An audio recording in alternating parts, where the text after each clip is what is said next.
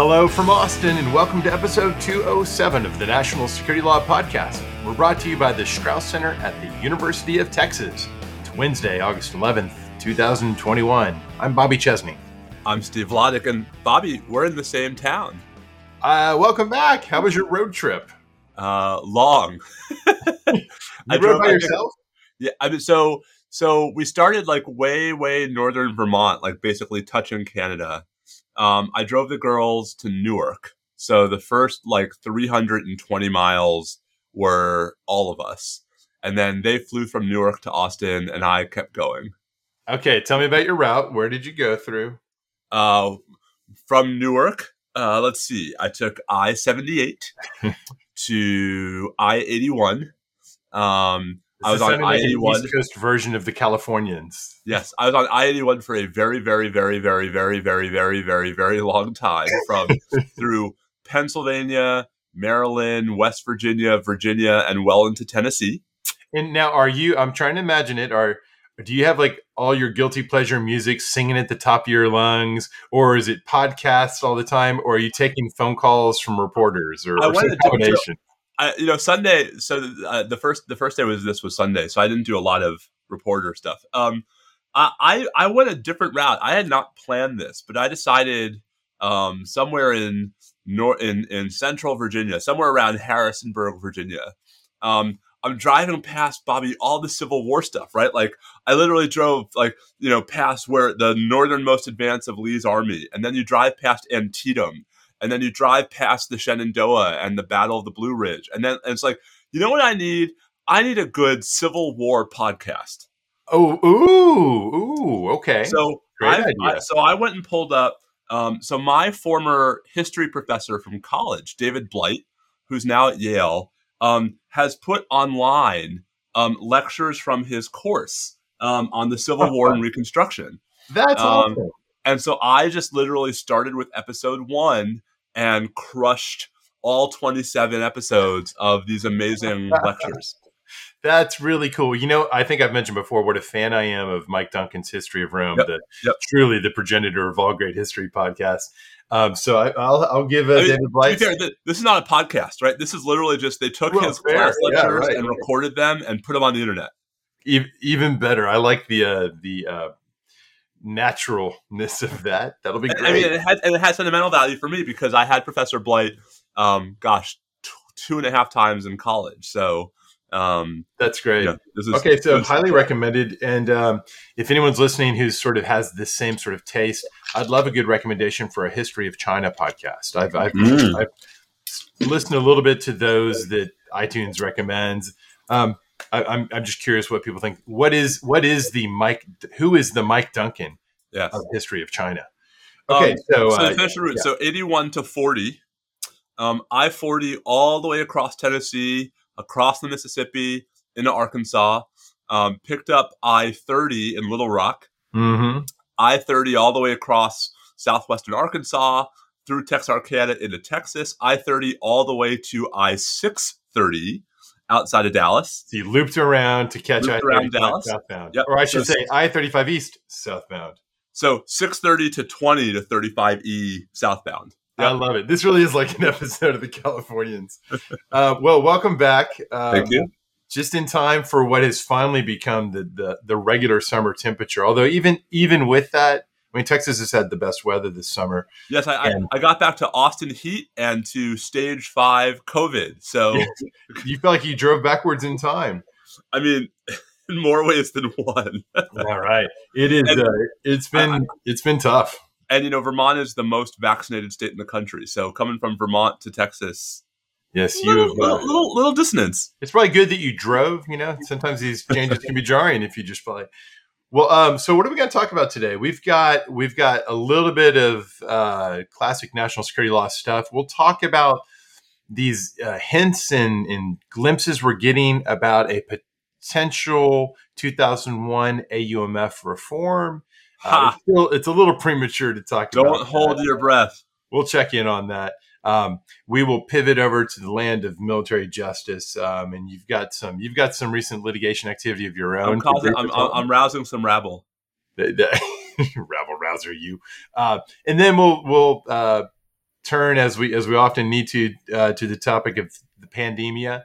We will we'll talk a little bit um, by way of a backgrounder on Jacobson, which is the big Supreme Court case from Steve. Is it 1905? I believe 1905. 1905 um, from the Supreme Court, which talks about uh, the relationship between the authority of states to compel vaccination or subsidiary entities of states to compel vaccinations versus the rights of the individual who may not want that. And so we'll talk about that a little bit, and we'll similarly spend some time with this almost soap opera esque CDC uh, order, uh, the extension of the the eviction moratorium, and in the larger sort of mess surrounding how that's unfolding and what is and isn't clear about what the Supreme Court's currently poised uh, to do. So uh, that'll be enough to keep us uh, busy the whole time. And then for frivolity, uh, it's perhaps inevitable we will uh, jointly lament the collapse of the Mets. Maybe uh, maybe talk a few other baseball things and other odds and ends that come up along the way. and I have, couple, I have, a couple, of books that I'm, I'm high on that I wanted to say some words about. Oh, that's good. And we were, you know, soon we can talk Ted Lasso, but th- we finally found something again that both of us watch, but I'm not caught up. Um, but we will be soon because the it's, world. It's, even a, it, it's, once a week, Bobby. Come on. hey, I, have I've been dealing with some other stuff, as you know. Um, so, uh, so, so I'll just say right. Yes. Uh, dear everyone, have some sympathy for what it's like to be an administrator at a public university in a state that doesn't want its public university to have its own choices.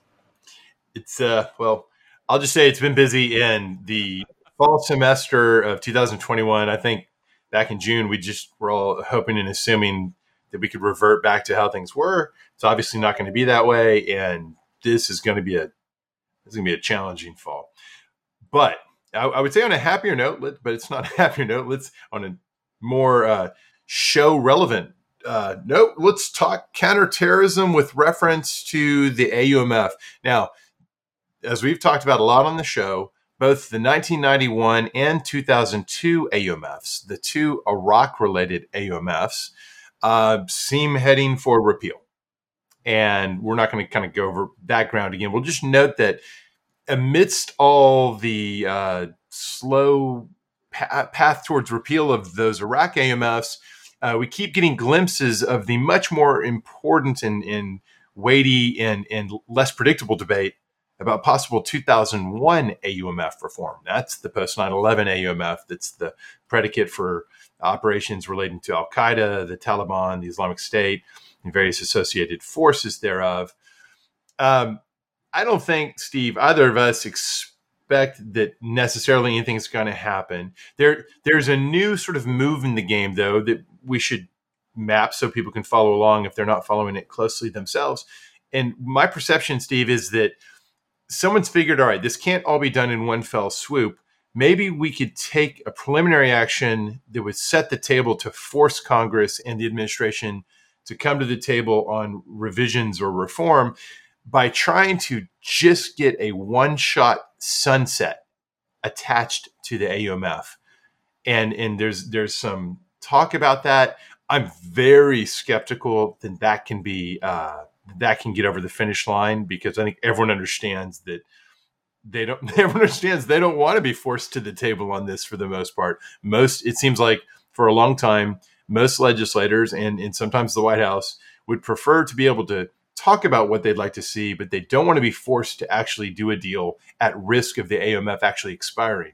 So I'm skeptical anyone's going to get a sunset through, but that's a it's a clever legislative move to try to skirt the question of what the reform should look like now and just try to guarantee it'll get litigated. Do you, do you agree with that? Yep.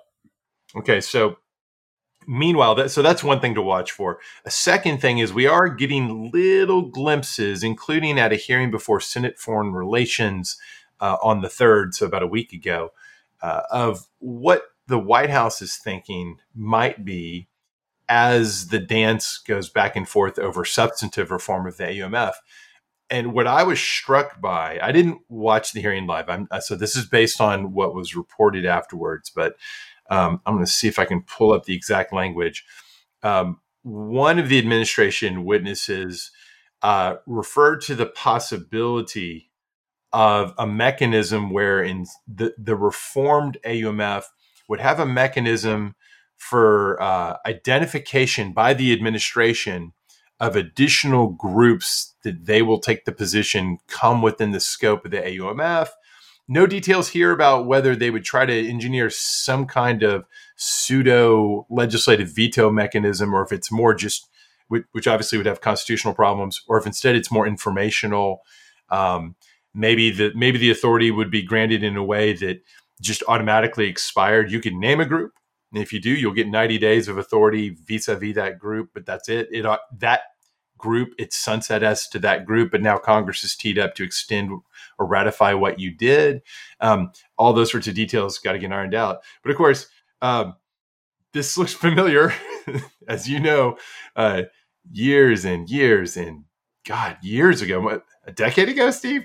Uh, Matt Waxman, Ben Wittes, Jack Goldsmith, and I wrote something in the in sort of the first wave of AUMF reform proposals, suggesting we we were proceeding from the position that the AUMF was going to continue to get stretched by presidents of both parties. That no one's going to repeal it, no one's going to read it narrowly. They're going to keep adding associated forces. And to us, the fundamental problem was nobody publicly even knows necessarily what that list includes. So we proposed a, a mechanism like this you and, and our colleague and friend Jen Daskal uh, did not like this idea. No, and we had we had a full and frank exchange of views both at, at uh, I think we had a conference at Fordham, I believe, where we had a full and frank exchange of views. And in the pages of Lawfare, we had exchanges. It was all exactly as it should be. Uh, vigorous exchange. Views were exchanged. views were exchanged. Shots were fired. Um, although although no one was caned on the floor of the Senate. Yeah, this is true. Uh, Sumner yes. reference.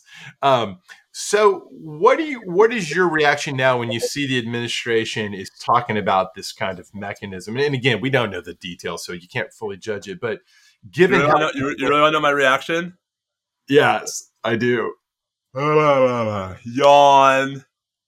Yawn in the sense of that's small ball. That's that's like the the appearance of reform without making a substantive difference. Or, I mean, none of this or, is or yawn is not going to happen. So why should we waste time on the it? The latter. I mean, I'm just like, listen. We actually had a president who introduced his own AUMF reform bill.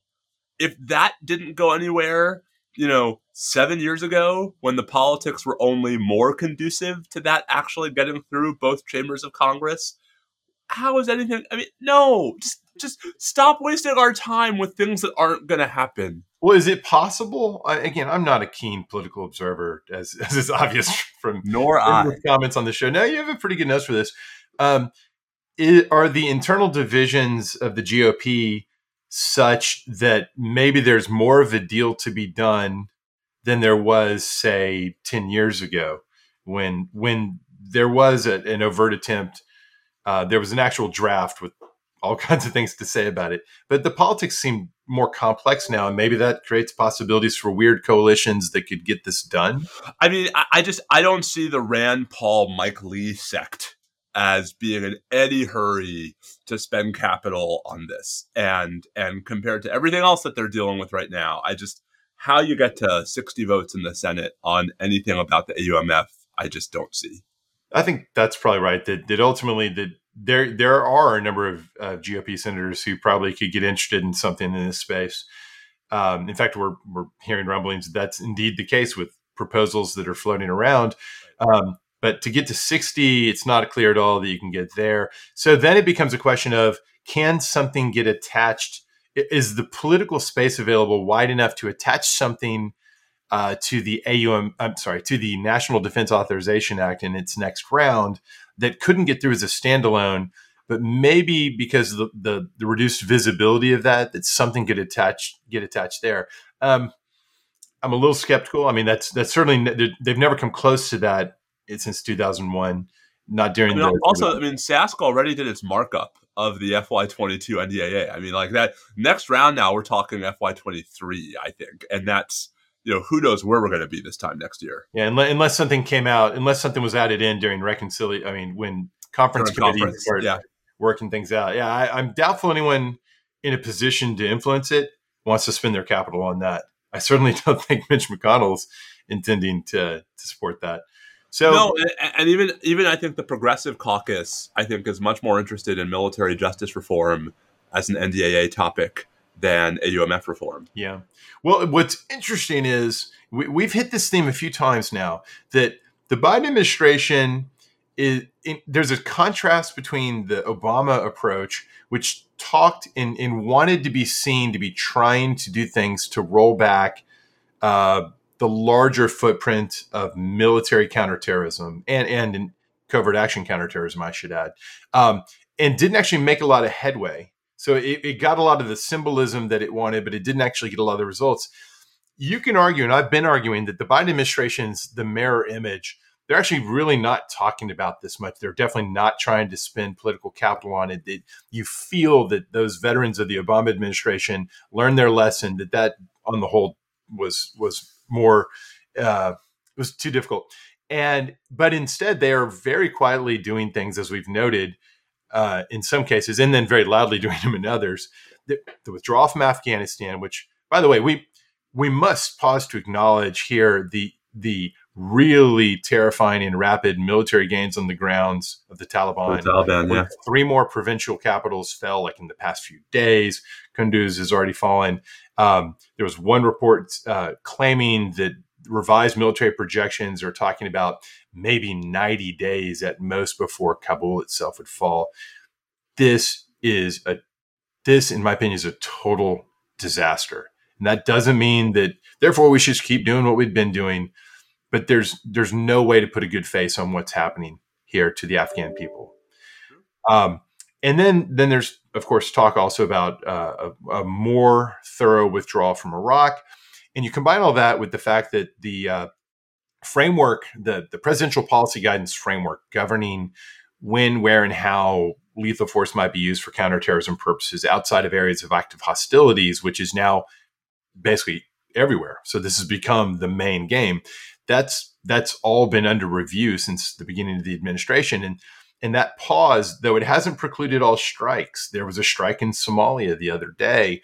Um, it's it seems clearly to have pulled things back a fair amount. And and what's sort of if, if that's the result you want, then what's brilliant about that is no one made a big proclamation that okay, we're ending the war on terrorism and we're we're pulling back except for very limited instances. It's just a consequence of a review that's going on, that's continuing to go on we'll see if they they don't put a bow on it and, and try to make things more formal.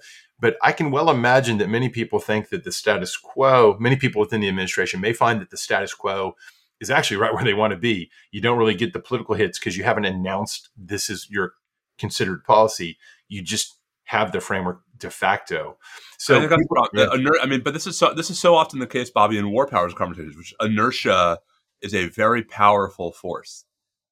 Yeah, and what's clever about this is they found a way to change the direction of the inertia. So there, in, in, there was a de facto, a, real policy change. Just it was framed as a temporary freeze on things while you know it's the beginning of a new administration. We got to take a close look at all the things the Trump administration was doing.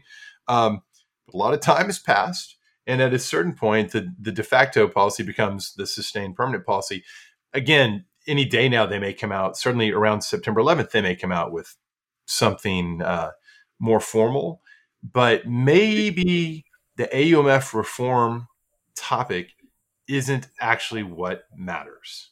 Maybe this quiet internal policy review is what matters. Yeah. And maybe it gets the administration more or less where they wanted to be in substance without incurring some of the political costs that past experience shows would come from a more overt intervention and circumvents entirely the need to actually reform the AMF. The catch is the next president may look at it different. Yep. And if you don't change the statute, then your changes only last as long as whoever's the president wants them to last. Yep. Interesting. Well, this goes back to the broader conversation we've had before about sort of the very slow pace of broader structural reforms you know that so many of us thought were were clearly um, impelled by the the Trump administration. Yeah, I continue to be sort of stunned and feel kind of naive to be stunned um, that there weren't any number of things that for which they're at least on a on a policy basis, not politics. That's different, but policy mm-hmm. basis, there ought to have been bipartisan agreement to tighten up any number of sort of good government rule of law type considerations. Um, but no, there doesn't seem to be any appetite for that. Okay, well, then we should leave that realm entirely and turn to the realm of military courts and military justice. Um, Speaking of, of, of, of, rousing rabble.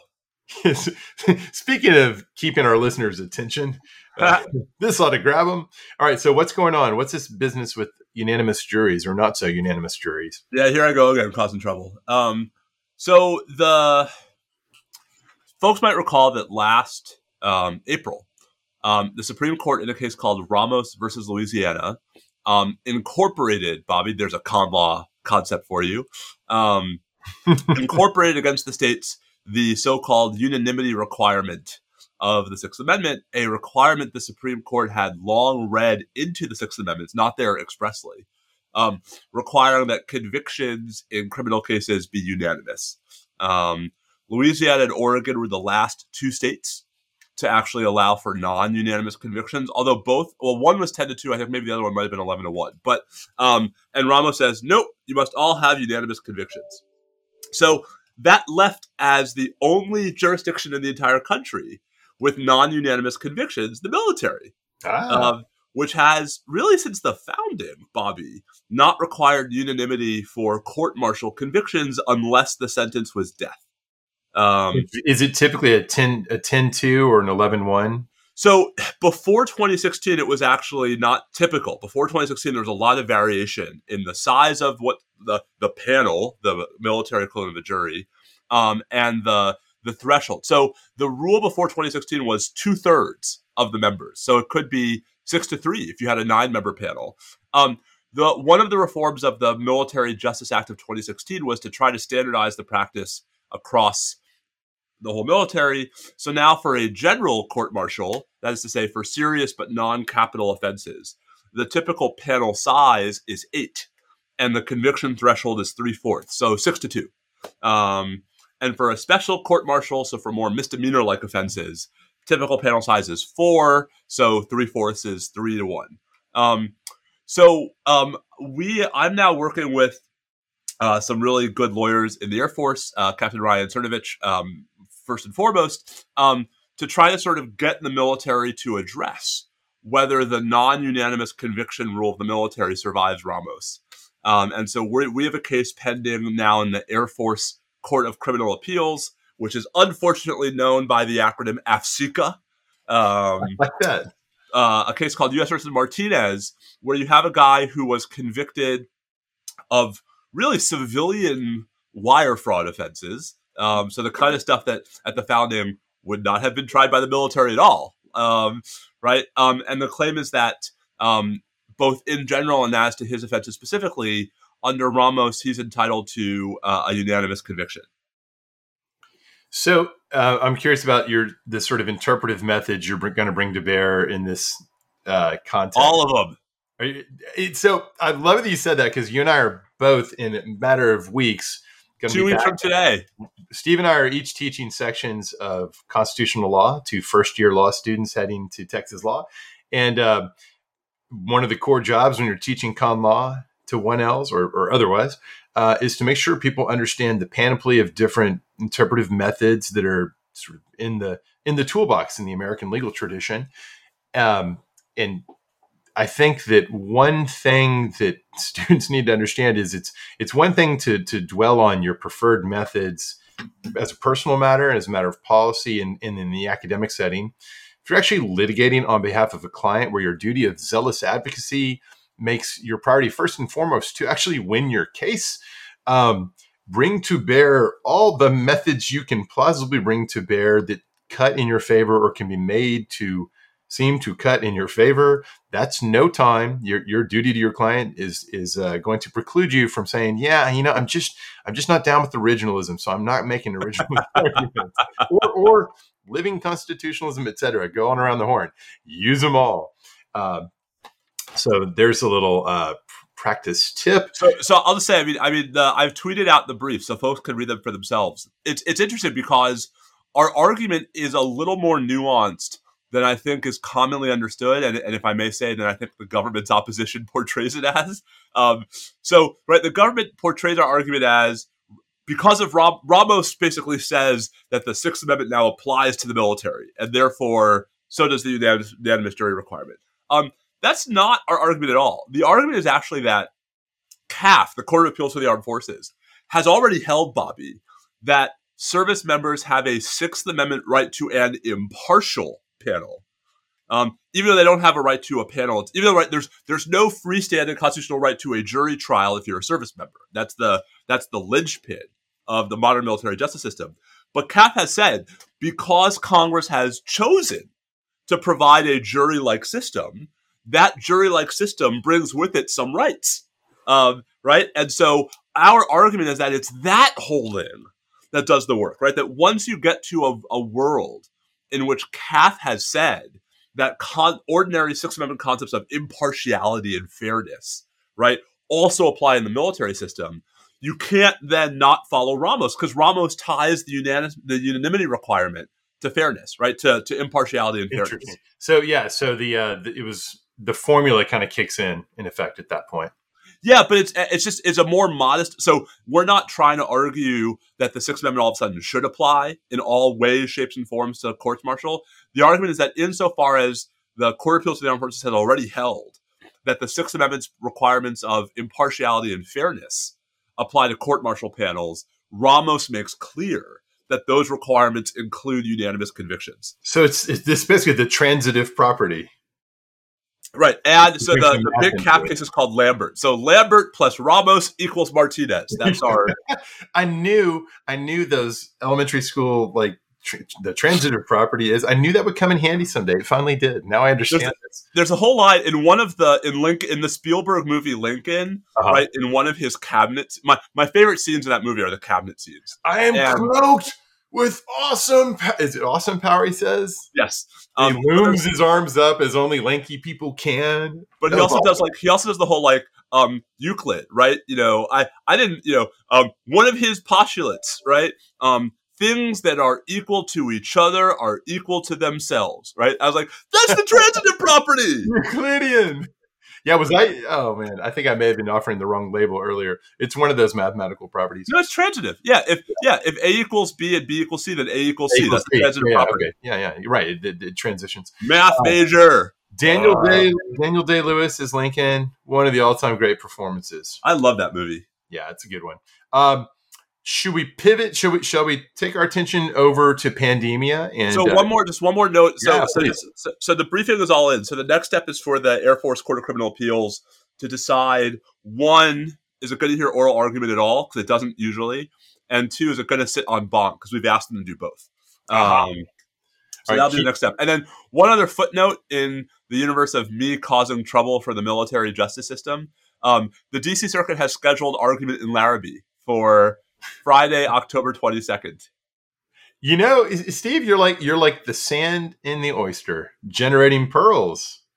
Got it. You got to have an irritant in there to get the pearls. I don't know. The pearls so far are government victories. So that, that's true. They, they, the pearls don't end up being quite what you were looking for. Um, well, Pearl, pearl, pearlishness is in the eye of the beholder.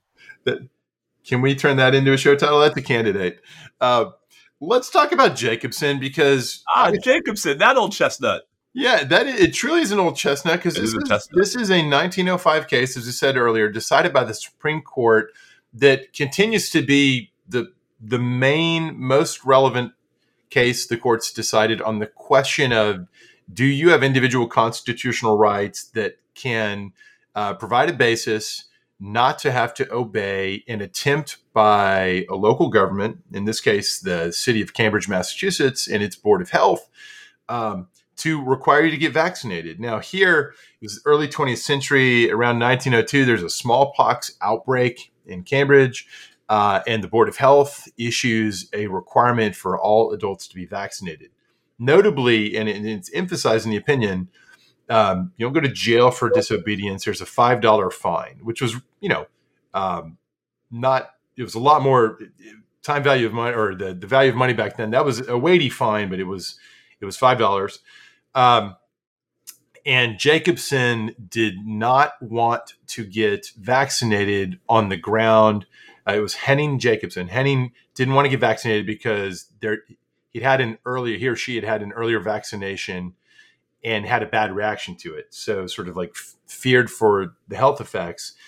Um, and the Supreme Court said no, sorry. The despite your uh, what I would describe in modern terms as a substantive due process liberty claim involving bodily integrity and, and autonomy over health decisions involving your own body, which not questioning that that's a category, but saying that that must give way to uh, reasonably non arbitrary public health decisions fighting pandemics. And, and the, the, opinion is a classic endorsement of the of the strength of the core elements of the state's so-called police powers, which in the traditional formulation are the the still sovereign authorities of the states to make rules uh, for health, safety.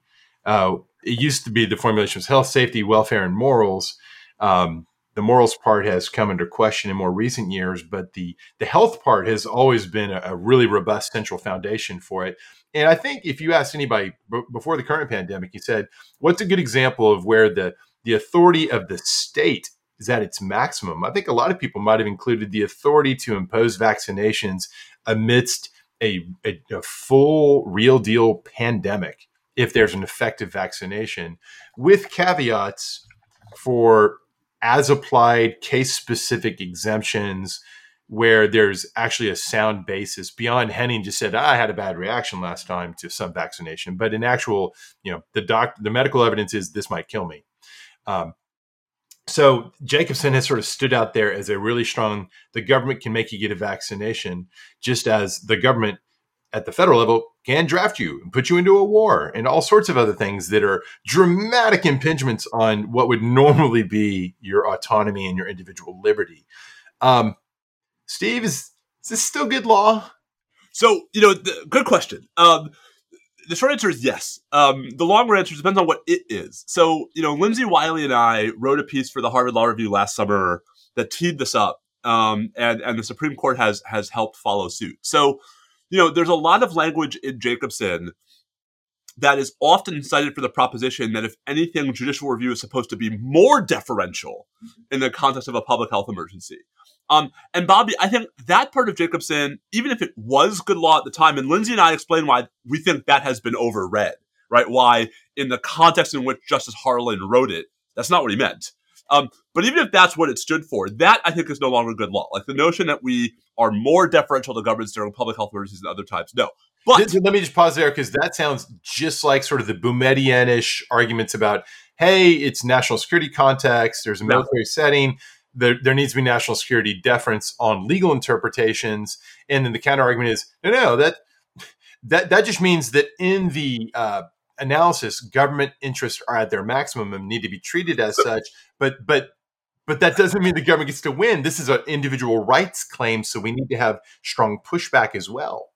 So this is the point that Lindsay and I made last summer, right? Which is, you know, a better reading of Jacobson is to put it in context. And the context here is fascinating. Jacobson Bobby has decided three days, three days before Lochner is arguing. Right. It's a total Lochner era case, right, right, in the thick of that period where they weren't using tiers of scrutiny as their verbiage and framing.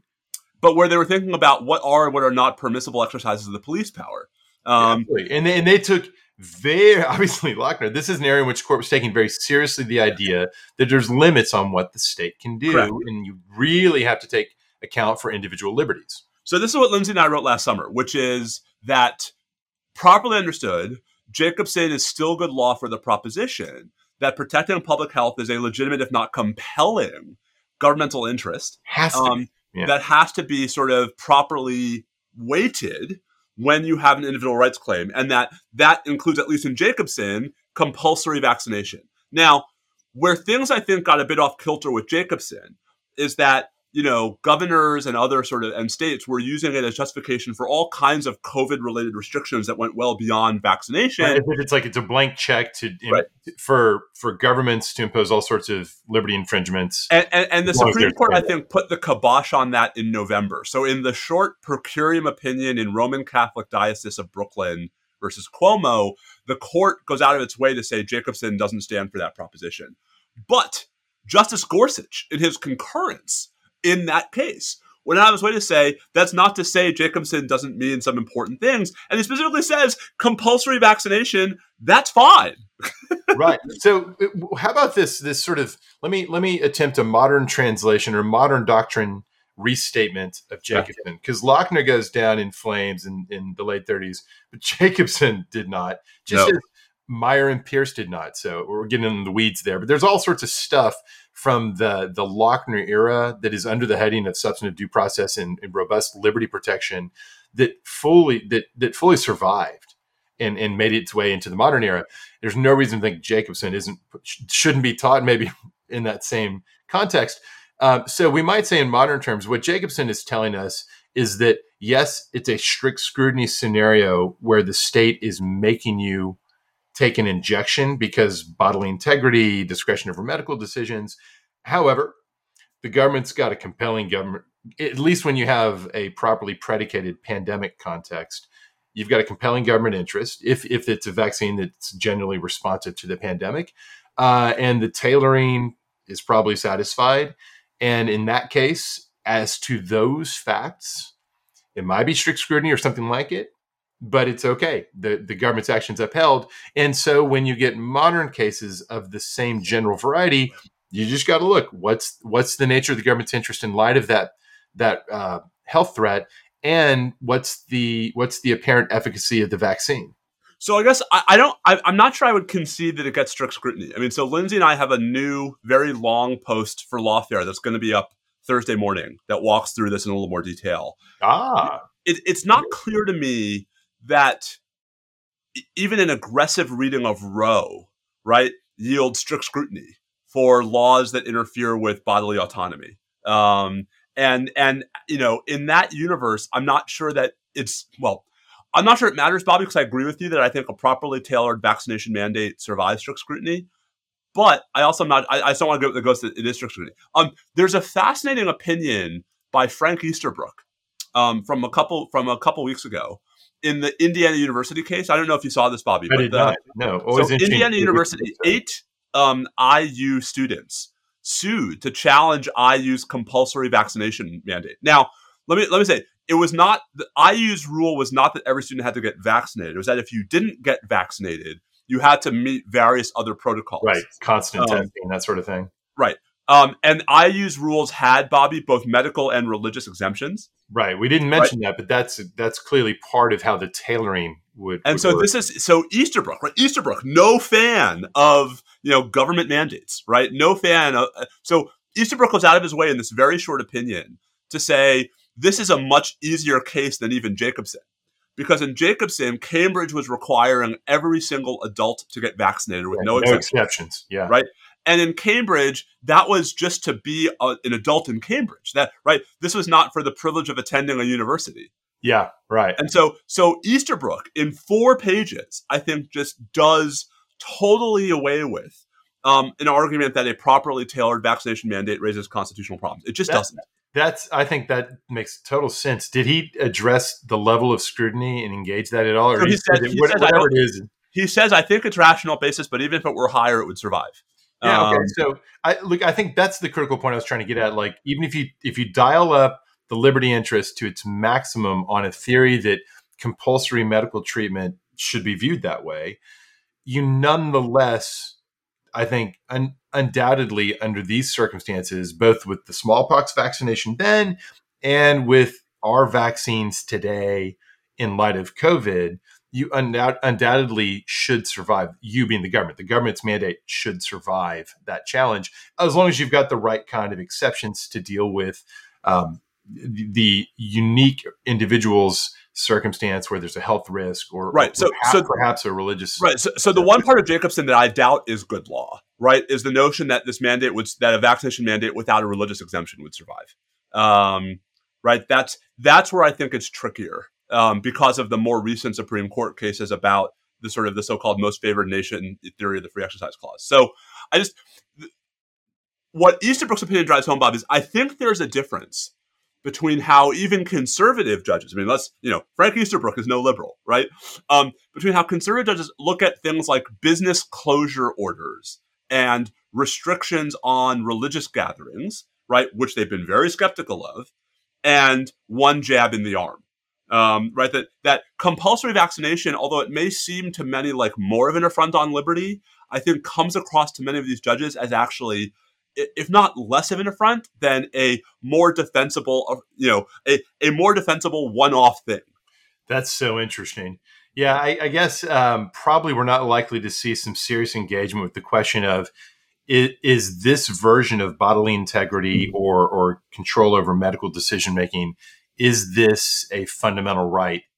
Do you have a fundamental right? Everyone's right just going to assume that it is. I mean, so so it's interesting because the there's an application pending in the Supreme Court in the Indiana University case on the shadow docket because of course there is. Of course, um, that's all right? there is. and and the way that the I think Jim Bopp is the lead lawyer, and the way he framed it right is you know this case is all about the fundamental right to bodily integrity. And it's ironic that as the court also has before it a case asking for it to overrule Roe because no such right exists, right? All of a sudden, it's, it's not not hard to see where someone would be able to articulate a distinction. Uh, and we may, oh, we may I, think, I, think, I mean, Lindsay and I in our post walk through why we think one can believe that there is a right to bodily autonomy protected by the due process clause and why a properly tailored vaccination mandate does not infringe that right. Yeah, that's where I was going. Yep. I, I, I that's so that's that's sort of Lindsay and my bottom line as well. So, uh, um, turning attention to eviction moratoriums, which are very much an example of a uh, at least it, a public health measure that is very different from compulsory vaccinations. Um, here we've got statutory concerns sort of looming largest, but not not exclusively so. So let's can what's the best way to come to grips with the, the legal nature of the moratorium and where is it vulnerable and where is it maybe not as vulnerable as people seem to assume? So uh, let's start with where it's not as vulnerable as people seem to assume. Um, and that's the Constitution, um, right. right. I mean, like the you know con- the, the, the uh, not not all conservative Twitter, but much of conservative legal Twitter, right, has been up in arms for the last week at what they claim is this massive power grab, this un this violation of the oath by President Biden because he's pursuing this unlawful and unconstitutional eviction moratorium. Like um, uh, Eugene Kontorovich, right, wrote an op-ed for Fox News about how you know this is just you know this is proof positive that we're all hypocrites because we don't actually progressives don't actually criticize Biden when he does the things that we criticize Trump for. Never mind that the eviction moratorium was initially a Trump policy, but I but I digress. Um, so let's start with an important point that a lot of people who didn't pay attention to before do not understand. So the the first ver- this there's been many versions of it. It began as a Trump administration action in in the earlier days of the pandemic. Uh, just to real quickly unpack like what the the constitutional issue e- even could be because it's obvious what the statutory interpretation question yes. is. Yes. Is this a proper exercise of of that aspect of Title 42?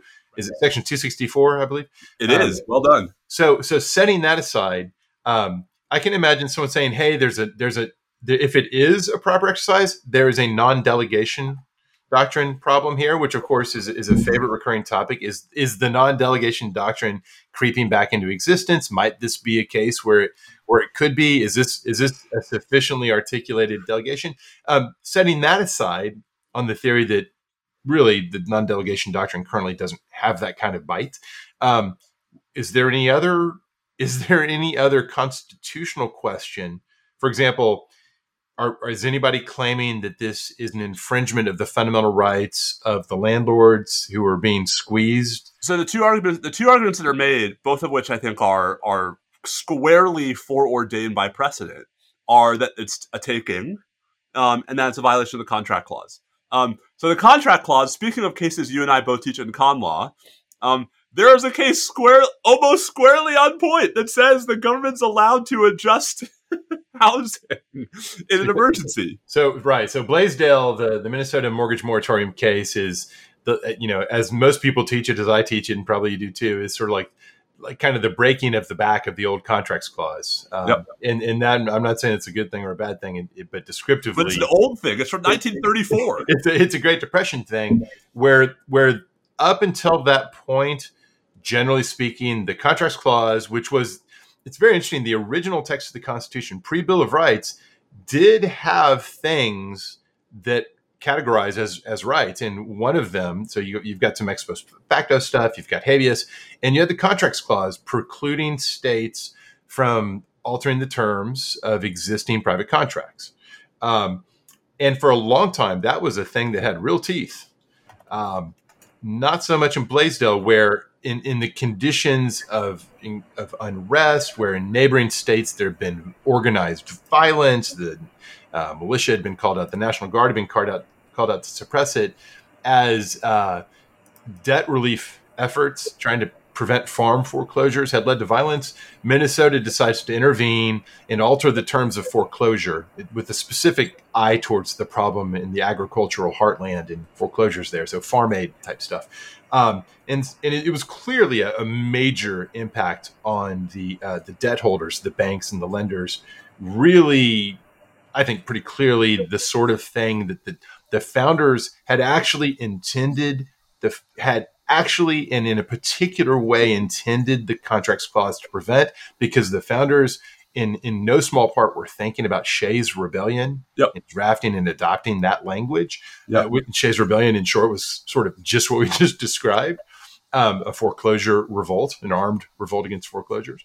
And uh, the court said, look, Charles Evans Hughes wrote, we understand things, especially in the thick of the Depression, about the larger spillover societal effects of taking a strict hard line on contract enforcement in these kinds of circumstances. It's too costly. So to me, it's a classic example, maybe one of the most teachable examples of the method of originalism being trumped by justices who want to instead focus on changing understanding and changing needs. And some people love it for that reason, and some people hate it for that reason. But but it seems to have gutted a lot of the the traditional approach to the contract clause. Well, there's a larger problem here, which is this is a federal moratorium, and the contract clause only applies to right. states. So then you have to then you have to map it over to uh, what that takes us to Fletcher v. Peck, right? Um, in, a, in an indirect way, because the other earlier cases um, in the in the early 19th century when Fletcher versus that, Peck on our podcast. I, have been Calder v. Bull and Fletcher v. Peck, and all my friends used to be like, "Oh, he loves talking about this stuff." Um, these cases that would reach when when the contracts clause wasn't directly on point uh, for whatever reason. Maybe it's because in Calder v. Bull it wasn't a contract; it was a, it was a will situation. Or in any event, maybe when one of the justices, and I'm looking at old Justice Johnson here, who was always wanting to beat this drum, Justice um, turn to natural law and say, anyways, the contracts clause is in effect like a manifestation of a larger natural law protection for vested property interests. Uh, and, and by extension, you know, federal action maybe could be reached in the same way. But of course, we don't talk natural law anymore in our in our case law. It's all substantive due process and liberty and protection for property substantively. So you kind of end up in that same sort of space. And the point of all this rambling, aside from just warming up for the semester to come, is that um, there there's a lot of leeway for governments in general to intervene in contract relationships. Yeah. We saw this during the recession. Um, so that doesn't strike me as a fruitful path for a substantive due process type or procedural due process type argument for the landlords here. And, and if you try to pivot instead to more of a Lochner style framing, that obviously has its own problems. So um, I think the federal constitutional issues aren't where the game is. I understand that politically people talk that way, but that's not where the action is. Statutory interpretation. Now that gets pretty interesting. Right. How do you, how do you feel about this as an interpretation of the of the little catch-all clause at right. the end of Section 264 after all the stuff about controlling the interstate spread of animals and such? Right. So Section 2 I mean let's be clear. Section 264 it's actually it, its public law number is section 361 of the Public Health Service Act of 1944 that's codified at 42 USC 264. Um, Bobby, this has always been the CDC's hammer, right, for a big public health crisis. Like everyone understands that the CDC's power to actually take aggressive steps to deal with the national public health crisis is 264A. Um, and and you know that's not a secret that's not new that's been part of all the planning and research and writing for decades um, what's weird about the statute is it is 77 years old and not very specific. And so, in addition to talking about preventing the spread of communicable diseases from foreign countries or from one city to the others, right? It has this specific list of specific things that the government can do about inspection, fumigation, disinfection, sanitation, pest extermination, destruction of animals, etc., right? And other measures as in the government's judgment may be necessary. And there's what it's uh is it Noscitur a sociis? Them terms should be Know- understood by the company. Know them, by, know them by their associates. Right. Um, oh God, what if that's applied to us? Well, yeah, you're, you're, you're screwed. So, you know, I, I want to be as clear as possible. I think it is a. I- I think the eviction moratorium is a close call under 264A because, in general, no, I would not think an eviction moratorium meets this criteria. But where the government has clear data supporting its conclusion that throwing tens of thousands of people out onto the streets is going to increase the spread of a communicable disease, I think you could make the case that that's covered by 264A. The critical point is well, there are two points here. One is how the Biden administration has bungled this, and the other is how critics of the Biden administration have um, hyperventilated over this. So um, the the best thing to read on this is what Jack Goldsmith wrote for Lawfare um, on Monday, called Yeah. "The Anatomy of a Screw Up: The Biden Eviction Moratorium Saga." Ouch. And uh, you know, when Jack is right, he's really right, and I think almost every word of this piece is spot on. Here's what's happening. So there was the original Trump eviction moratorium, and that was set to expire at the end of June. That got pushed back to the end of July. Um, the a, a- a group called the Alabama Association of Realtors um, sued to block the eviction moratorium, and they won in the district court on- on Bobby on the ground that it was ultra vires, that it was in Right. excess of the CDC's authority under Section 264, not on any of these more hysterical constitutional tyrannical government grounds. Um, and they won in the district court, but then the district judge stayed his own ruling, um, recognizing that the consequences in the short term of allowing that rule to go into effect might be more harmful than you know leaving it on leaving the moratorium in place pending appeal. Um, the DC Circuit refused to lift the stay, so the Alabama Associated Realtors went to the Supreme Court and asked it to lift the stay. And the court, by a five to four vote, said no. But Justice Kavanaugh wrote this very important one paragraph concurrence where he said, I actually think I agree with the district judge that the moratorium is unlawful, but because the government says it's going to be over in a month, I'm not going to vote to lift the stay. Right. Um, and, and and then the parenthetical about if if if they if this needs to be done, Congress needs to do it expressly by Okay. legislation. So the Biden administration, so Biden sort of, the, the new moratorium is not the old moratorium, right? The new moratorium is narrower. Right. Um, That so- one was nationwide, just blanket. Right. This one the is new one is about high high COVID areas. Yeah. Right. Like red though defi- though defined in a way, I guess it's at the time was eighty percent of the country. It's probably more than that now. But it, but at least there's a like at least it's not like you know where the whole idea is that in the area in which you live is that is it dramatically increasing the risk of spread to kick you out of your house. No, that's right. Um, and, I, and I think that tailoring is an important part of figuring out whether this was a plausible interpretation of the generic grant of authority in the statute. And let's keep in mind, right, that, that that all we have on this from the Supreme Court is one paragraph by one justice. Right, the other eight justices did not write to explain their views in that case. I think that a lot of people just assumed that Kavanaugh was somehow speaking for the other four justices, um, and thus that there's a majority who feels exactly as he did. And there may be, but as Jack wrote, we don't know that. You can't assume that. That may not be the case. Hello, shadow. I mean, hello, shadow docket. Like it's almost like it's a problem for the Supreme Court to be doing this really important stuff in cryptic and difficult to parse ways. Somebody should write about that. Someone tried a book. Okay, I'm just saying. Um. Okay, so to make a long story short, um, the Biden administration, Biden himself bungled this because he came out and said, "Yeah, the Supreme Court said what it said, but we're going to do it anyway." Well, it was Um, worse, right? He's like, you know, I've been hearing a lot about how this apparently isn't constitutional or something. I, I forget exactly how he put it, but he basically said, like, yeah, apparently, apparently this is not okay. But there's at least one person we we know who, but there's at least one outside law professor who told me maybe I don't know, maybe it might work. And so let's do it and just see what the courts right. say. And that So I think is really fairly criticized as eroding norms of we should all actually care about whether what we're doing is legal. So two things. First, even taking what he said literally, Never mind that we've been, been yelled at for four years about, you know, not taking the president's words literally. Even taking his words literally, right? It is not an act of sort of executive branch departmentalism for the president to say, "Let's give the Supreme Court a chance to like I'm going to I'm to force the court to rule on this." Right? Right, like no, I'm, I'm not saying he's saying at all that like he gets to decide it. No, it's- but this is how it's been portrayed. Like this is my problem. I, am not saying by you. This Yeah, I is know, not. I, I'm making the point. I, so I want to make the I think more defensible point that this is similar. It reminds me of something. Was it was it Orrin Hatch who at one point had said something about what they were doing vis-a-vis Guantanamo, some piece of legislation at some point. We said I don't know if it's constitutional. That's what the courts are going to figure out. Arlen Specter.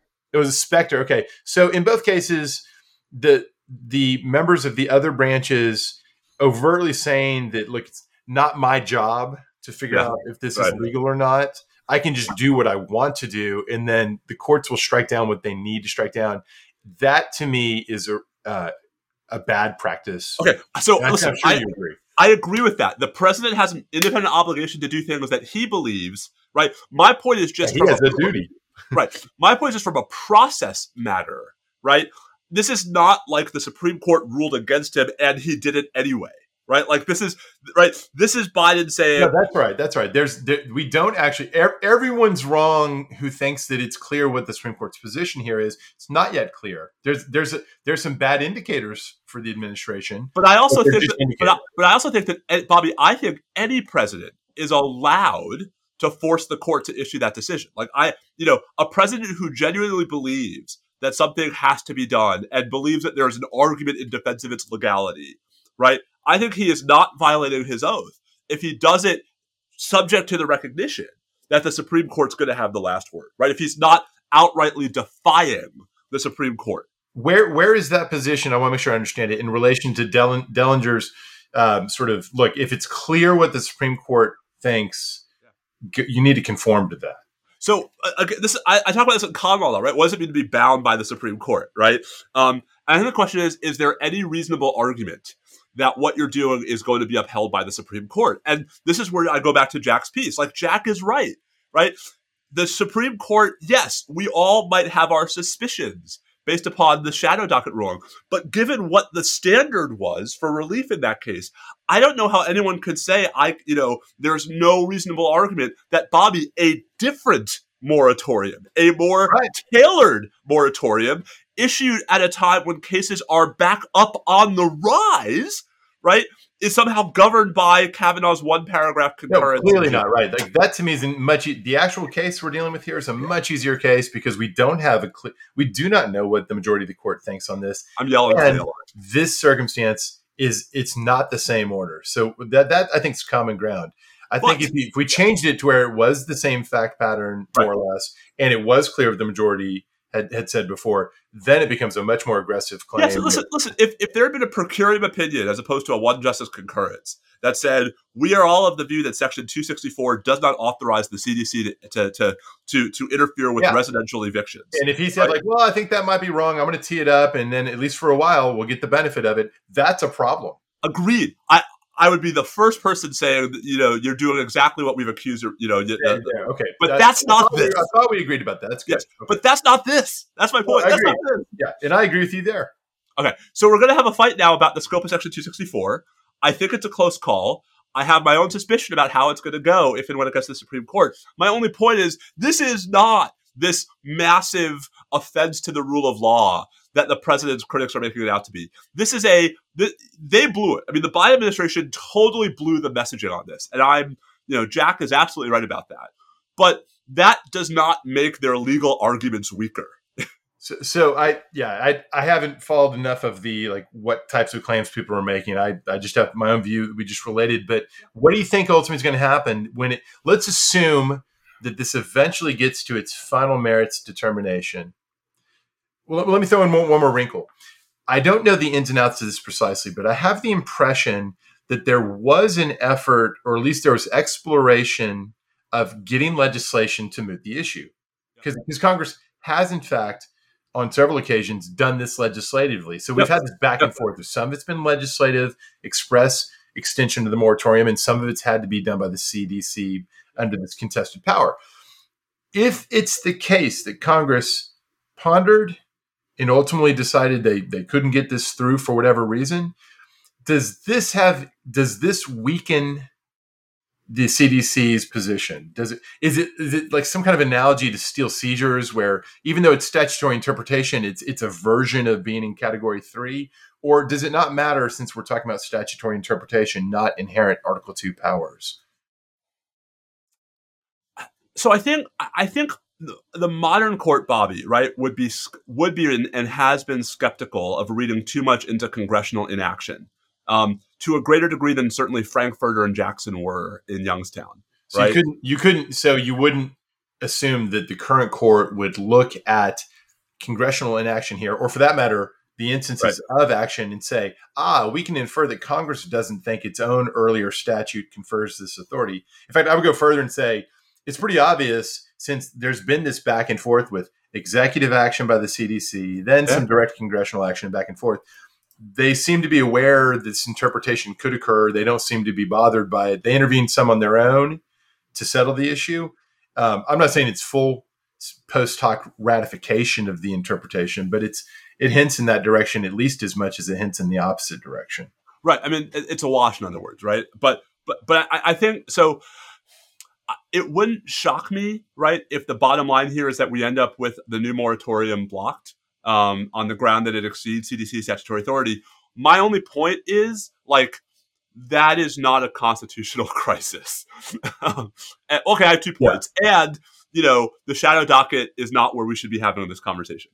Yeah, so I, I I think that's right. I think not to try to fully rehabilitate those who are you know sounding the gong of tyranny, but I do think that when we look at the very, very loose language of 264's concluding clause, which is what this all hangs on, it's sort of a such other measures. Um, I don't think this action by the CDC, based on the data that's been put forward, as you say, I don't think this means, gosh, if you can do this, then there's nothing the CDC can't do. Um, but I do think it's healthy in general to look at expansive interpretations yeah. of really broad catch-all clauses and say and ask the question hold on if, if this is authorized how much of a slippery slope are we on here? Oh no i agree. I mean but this is this is the conversation you and i've always had about these kinds of broad open-ended grants of emergency power right in statutes that like they're ripe for abuse. I just don't and and so maybe the right answer is for congress to actually impose more structural constraints. I'm fine with that right? Yeah, I have no I, problem with that. I, I, I, even have, you know, I, I, I buy the argument that two that reading 264 to authorize an eviction moratorium goes too far. I don't agree with it, but I buy it. Like, yes, but that's such a different conversation from like people writing in Fox News and on other conservative media that Biden is violating his oath of office. No, just stop. No, I, I think what's going on is a lot. Look, I I think a lot of what goes on is it has nothing to do with the merits, et cetera. But I think part of it too is people misunderstanding and thinking that this is a steel seizure type scenario of right. unilateral, just sort of, hey, I wrote an executive order and I'm ordering. I'm doing what I want to and, help and Congress. I, and I think the Biden administration is is bears some of the blame for this because of the, the really kind of Keystone Cops esque way they've rolled this out. But I but, but, yeah, I'm sorry, yeah, no, but but but I want to contrast this with the conditional sailing order, which is also being currently challenged and is currently blocked by a district judge in Florida. Right, which, the conditional sailing order, which is CDC's rules for cruise ships. Oh, Bobby, like, right, Bobby, to me, that is a heartland 264 exercise because that is about preventing the spread of communicable diseases on ships traveling in international waters and entering the United States. Yeah, like, in terms of scope, I completely agree. It's it's exactly what you'd expect uh, CDC regulatory action in a pandemic to be touching. It's regulating. Tr- it's regulating international travel. If CDC can't do that under 264, then we have to. That's a different. We, yeah, I, I agree. larger. I agree. There's a, there's a spectrum here, and and transportation in and out of the country is that's pretty close to the core, and um, across state lines. Now I know something you won't like, and you Uh-oh. will disagree with, and that is that the Mets suck. There you go. The, the, the Mets. Can we can we turn to frivolity now and bid adieu to all our friends who uh, who are not down with the frivolity. Thanks for listening up till now. So um, before we do before we do Mets, can we actually so as a segue to frivolity, can we talk about books? Yeah, yeah. Let's do books first. Because I actually have had this unusual opportunity to do some reading in the last couple weeks, and it's been fun. So, what'd you spend your uh, chits on? So, I think I mentioned already that I was reading this new Harlan biography. Um, yeah, yeah. Very apropos because didn't Harlan write Jacobson? Jacobson. Harlan, Is that, Harlan, does that figure in the book? Uh, it does, although not nearly as much as Lochner. Um, so, uh, The Great Dissenter, the story of John Marshall Harlan, America's judicial hero, by Peter S. Canellos. Um, I like this book. Um, I didn't love this book, but I, I enjoyed it and I learned a lot about Harlan. So, for those who like judicial biographies, for those who like reading about this, the old Supreme Court, good read. Okay, excellent. Well, it's certainly for any one L's listening. Would you recommend it? Uh, I guess one L year. You, you, you this That's more of a summer after one L book, I think. Yeah, yeah. Um, yeah, Harlan, Harlan will figure a lot in your one L class. Oh I boy, will he! Um, the other two books I want to plug briefly. One I just finished, and one I'm just starting. Um, there's this wonderful book that's actually a few years old now by Benjamin Carter Hett um, called "The Death of Democracy," um, and this is about um, basically the sort of the last five administrations in the Weimar Republic. Um, and and the circumstances that sort of like the mistakes that were made that uh, through which the Nazis were able to democratically come to power. Interesting. Well, look, I, I think that era is always worth going back and revisiting in in detail. But but the book that you and I should both read for this podcast, and perhaps yeah. even have the author on to talk about at some point, um, is a book that dropped yesterday, and I'm like three pages in, so it's a little early. Um, this is Spencer Ackerman's new book um, which already has a fan- book. What's it about? It, it, already has a fantastic review in the New York Times from Jen Szalai. Um, so the title is "Reign of Terror: How the 9/11 Era Destabilized America and Produced Trump." Hmm. it sounds like one I might not have picked up off the shelf, but if, if you recommend it, I'll definitely read it. So let me let me read some more of it. But I, I think I think it's going to give us. I don't know that we're. I mean, it's Spencer, right? Like you and I are going to have our disagreements with him, but I think it's going to be interesting fodder for discussion. Well, I will say, I, agree, especially in case Spencer's listening, which I doubt, but if he is, um, hi Spencer. Even, even though I definitely very often disagree, we have different views. Um, tons of respect, yeah. tons of respect for the work yeah. he does. No, I'm, I'm excited to read this. So I, I tell you, I will report back. Okay, yeah, uh, I'm open to the possibility. All right, so let's talk about the dreadful Mets. Oh boy, you know, I thought that I thought maybe the Javi Baez trade or the pickup was really going to be a, a nice. You know, Yoenis Cespedes, and then, and now he's got a lower back stiffness and and and has kind of after an initial burst, as you often see when people newly arrive. Let's just say he he didn't exactly turn out to be uh, Anthony Rizzo over with the Yankees, who's who completely rekindled himself. Yeah. Like, like I think a lot of Mets fans were flashing back to 2015, where the Mets were underperforming throughout the summer where they had a couple of really bad losses in like late July, including a game where Familia blew like a three run lead in the ninth inning of the Padres. Um, Wilmer Flores is about to be traded, right? And then they get Yoenis Cespedes at the trade deadline, and Cespedes goes on a tear in August, and the Mets get really hot. Um, yeah, this is not, not been. What's been it's happening? It's not happening, and then everyone else's most people's bats have been asleep all year. Um, Lindor, that just hasn't it just hasn't happened. I can't believe what a disappointment that's been. But most importantly, I think it's it's hard to maintain team momentum and mojo after not once, not twice, but I think the third time Degrom went down. Mm-hmm. And, and he came back quickly both the earlier times, but this this time he's not coming back quickly. And you realize you had this unique, exciting thing, this you know historic run by a pitcher, and just due to injury, it's it's just been taken away from you. I feel like that sucked a little bit of the the enthusiasm out of the clubhouse. It certainly it certainly is a bummer from a fan perspective because it was I think all of us were greatly enjoying what he was doing, and yep. uh, it's so, such I mean, the Mets are nine and fifteen since the All Star break. They've lost nine of their last eleven. Swept by the Phillies. They've lost seven of eight. Yeah. Um, I mean, you know, they're a game over 500 entering the game and a half that they're playing today. So I just, it's real. I mean, you hate to see it. If it's not them, is is it the who's going to take the East? Who's I mean, or, not or is the East just is it like the NFC East where it's like you know who knows doesn't matter no one's going no, anywhere. I, I think it's the Phillies. I, I, think I think you know if the Phillies really are going to stay healthy and if everyone's going to hit the way that they are, and if they're going to keep getting the starting pitching, I hate to say it, and I'm going to owe our colleague Jordan Steiker a lunch, but I think I think it's the Phillies. Is it? Am I mistaken? Is Matt Harvey now speaking of the Mets, now pitching for the Phillies and pitching well this year. Did I, I thought he was with Baltimore. Maybe it's Baltimore. Well, that's phys- physically close. No, it's, it's, Zack Wheeler. Zack Wheeler is killing. Well, Zack Wheeler, yeah, he's been killing it. He was incredible. Zack Wheeler's, gonna, Zack Wheeler's going to win the Cy Young. Incredible. isn't that amazing that you could say somebody other than Jacob DeGrom is going to win the Cy Young? I mean, you could argue that if he can come back and at least give us a month worth at the end, that's a. If he's still throwing the same way, he. Well, I mean, he would have to throw. I mean, he would have to have like six or seven starts. He'd have to win most of them. He'd have to go deep into at least some of those. I just don't yeah, see that happening. Going deep part's the challenge with the injuries. He's going deep. He's going deep. Um, Anthony Rizzo. Which way really is he turning Jonesy? Uh, Rizzo really has had an incredible run with the Yankees, and then I'm not, gets, I'm not talking about he's the knocked out by knocked out by COVID, so you can enjoy I'm still, that. I'm still not talking about the Yankees. All right, we're not talking about the Yankees. Um, uh, on the book front, oh yeah. wait, we have, there's something else we to talk about. What's that? The SEC. Oh, we haven't talked about that. Um, so I'm I am in the very excited camp. I think that it was both. Like, I think that these discussions have to begin from the premise that the era of super conferences. It's been well known amongst those who followed the TV contracts in the money side of all this that super conferences are coming.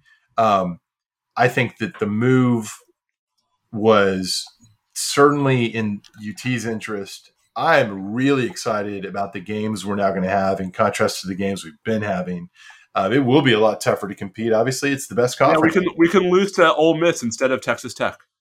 Um, you know, the reality is you're you're going to have your ups and downs. I actually like our chances of competing into the future better being in the SEC because of the recruitment impact that eventually that already was being felt by being in the Big 12. There's just a lot of players who want to be on the stage they think will most likely get them the attention they want to need uh, to get to the next level. I think there's a, there's a separate question about how teams need to be able to deliver the goods on training them up, and that's a place where UT has repeatedly failed in recent years, uh, especially with linemen. Linemen aren't coming here because they're worried. At least they were worried that we couldn't take them to that next level. Uh, I think this is all going to be really helpful. I, am excited about it. I am now. I'm I'm really worried. I, at the same time, I'm worried for the other uh, Texas teams and how they're going where they're going to end up. I really hope that they can get parceled out to the to the other big conferences. Uh, we'll see. There's there's tons of change coming. This is just the beginning. How do you feel about it? So, I think the end of college football, as we know it, is nigh. Um, that was true before Texas and Oklahoma did their thing. It's got a lot of name, image, and likeness, and and free agency in effect have already begun to arrive. Hey, you've got a high. Quinn Ewers is skipping his senior season, his high right. school football team. Right. He's right. ditching that to prepare himself, to protect himself, and to prepare himself just to get to Ohio State and, and start being able to have that name, image, and likeness stuff. I'm not so, saying that's wrong for him, but the the impact on college football and the professionalization, this UT and OU are symptoms. They're not the causes of this. Uh, so that's that's the big thing I want to say. The little thing I wanted to say is, um, I think the university is going to come out ahead, right? Like we're doing this for the money. Um, I'm not. Sure, I, I, think our recruiting is going to benefit, right, for the reasons you've you've suggested. Um, you know, we were not exact. I mean, we were not exactly dominating the Big Twelve at football and the SEC is a little better. so from, from a competitive, that, I think it's look. I when I was in high school playing Texas high school football, we were in different districts at different times. There's always change every couple of years, um, and there was a time we played in a very non-competitive district. It was a it was basically a cakewalk. Um, it it was fun to win, yeah, um, but it wasn't satisfying as a competitor. And then we moved to a very difficult district. It was really hard, and we actually, you know, did much worse. And at a certain level, I'd rather compete against the best possible competition. And and and there'll be years when you're getting the wrong end of that. Um, but it's more satisfying when you do win those years where you are the better team to have beaten these better teams. And I think from the fan perspective, it's just the, there's more rivalries here. There's there's uh, I'm more excited. Look, this is going to force A&M and UT back together for one. That alone makes it worth it. Um, having Alabama here every now and then, having Georgia here every now and then, Florida here every now and then, Tennessee, the Orange Bowl. So that I'm especially. You and I were talking about this UT versus UT, burnt orange versus that that day they use. Right. That is a rivalry rivalry that needs to happen, and I you, think it can happen. You and I were talking about this as I was driving through Knoxville. That's right. What'd you call it? The the uh, the other UT. the other Orange Bowl or something. You had a good name for it. Yeah, yeah. Yeah, I love it. Um, so, anyways, it's The, the the shade of Orange Bowl. the shade Fifty Shades of Orange. There's a program title that will disturb Whoa. people. wow. It took us an hour and 14 minutes to get spicy. Yep. All right. So I got to run. Um, so we should wrap up.